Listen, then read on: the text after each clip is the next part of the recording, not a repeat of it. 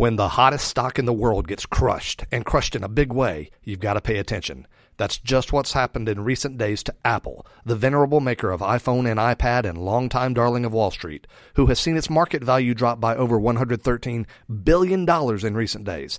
That's about the same value as big companies like Intel, Cisco, Home Depot, and UPS. This is not a small issue, my friends. What does this mean for the stock market and for smart, self directed investors like you, even if you don't own Apple stock? I'm Brian Ellis. I'll give you the brutal truth right now in episode number 109. You're listening to Self Directed Investor Radio, America's only podcast exclusively for affluent, self directed investors, where each day of the week you receive innovative investment strategy and deadly accurate market analysis that's untainted by Wall Street and unblemished by government propaganda all in seven minutes or less. Coming to you now from iTunes, Stitcher, and SDIRadio.com, here's your host, Brian Ellis. Some big things are happening with Apple stock right now, and it has implications much, much broader than just for people who own Apple. Now, quick, name a high flying stock that made millions of people millions of dollars back in the day, but it's still flying high and never, ever fell out of favor. I'll give you only one guess uh, you might think the answer is zero, but you're wrong. The answer is there's always one, but it's never, ever the same one. And that's where Apple finds itself right now. Apple was trading around a dollar and a half in the year 2000, and this year it reached a peak in the $130 range, about 80 times higher than 15 years ago. The ascent has been astounding, but not unprecedented. There have been others with a similar story. Microsoft's ascent was a bit higher on a relative basis even than Apple's. Cisco screamed upward with massive ferocity, same for Intel, and none of them, including Apple, match what happened with Texas Instruments in the late 90s. That one went from 21 cents to $93, a 442x, that's 44,200% increase in only seven years. It was astounding, astounding growth. Huge profits were made, and those who took their chips off the table at the right time did very, very well. And they are to be commended. But do you know what happened for each one of those companies? And every single company that experiences absolutely meteoric growth in a relatively short period of time? You guessed it, my friends. The law of gravity kicks in. What goes up will come down. And that, I suspect, is where Apple sits right now. The upward run may not be over, but it is undeniably weakening very much. For the year, Apple stock is up only about 4%, and that may be erased within a few days as the kind of downward momentum that exists in the stock right now tends to feed itself.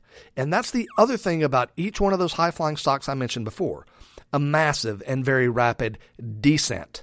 Texas Instruments dropped from $93 to $15 in two and a half years. Cisco went from $79 to $11 in two and a half years. Microsoft got slashed in half from 58 to 21 in one year. Intel went from 73 to 14 in two and a half years. There's a clear pattern, particularly for tech stocks, an astonishing and reasonably consistent move upwards over the course of 7 to 15 years, followed by a horrifying drop that takes 12 to 30 months. My friends, I'm not a stock prognosticator. I claim no expertise in the matter, but like you, I'm smart enough to see patterns, and the pattern you and I can see for Apple right now is ominous, very ominous indeed. You might be tempted to ignore this information if you're not an investor in Apple stock. That would be a mistake, folks. Here's why. Apple is not just a darling of Wall Street, it's currently the most valuable company in the world. Apple is the big story of the U.S. stock market in recent years. I'm curious as to where the performance of the stock market averages as a whole particularly the S&P 500, Dow Jones Industrial Average, and the Nasdaq, where they'd be for the past 10 years, if not for the meteoric rise of Apple. I suspect not so good. Let's consider a brief sports analogy. The New England Patriots are one of those football teams that's always in contention. Love them or hate them, they're doing something right. And apparently, a few things wrong. Their superstar quarterback, Tom Brady, was suspended for the first four games of the upcoming season because of some shenanigans he pulled last year. You know what? Brady is great for sure, but there are many great players on that team. A team isn't as consistently successful as the Patriots have been without having both the leadership provided by Brady and strong support from the rest of the team who provide the setting for Brady to work his magic. Truth is, the Patriots are likely to suffer for those games while Brady's gone. He's got that special something. Even though the rest of the team is great too, Brady definitely has that certain je ne sais quoi that makes it all work. So too the stock market.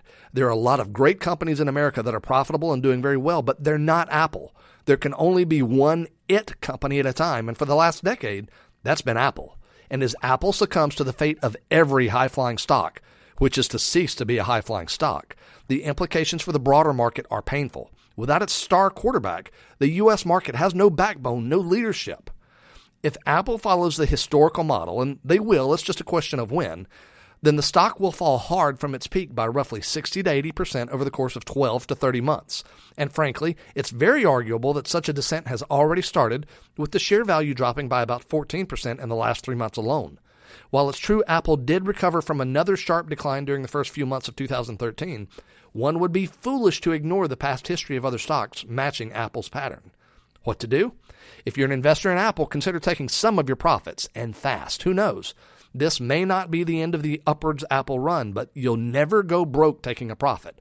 Remember, above all, respect your own capital. And if you're not an investor in Apple, but you are invested in stocks, frankly, there's some cause for alarm for you too. Remember, Apple's not just a successful stock, it's the star quarterback. The New England Patriots will likely flounder without their established leader. The stock market will do the same. Through all of this, my friends, I strongly recommend this to all of you. Free yourself from the Wall Street hypnosis. The harsh reality is this while there's certainly profit opportunity in stocks, that opportunity exists in spite of the structure of our financial markets, in which a company is taken public primarily as a way for venture capital funds and investment banks to take their profits out of startups into which they've invested and to transfer the risk of ownership of those companies onto an unsuspecting public.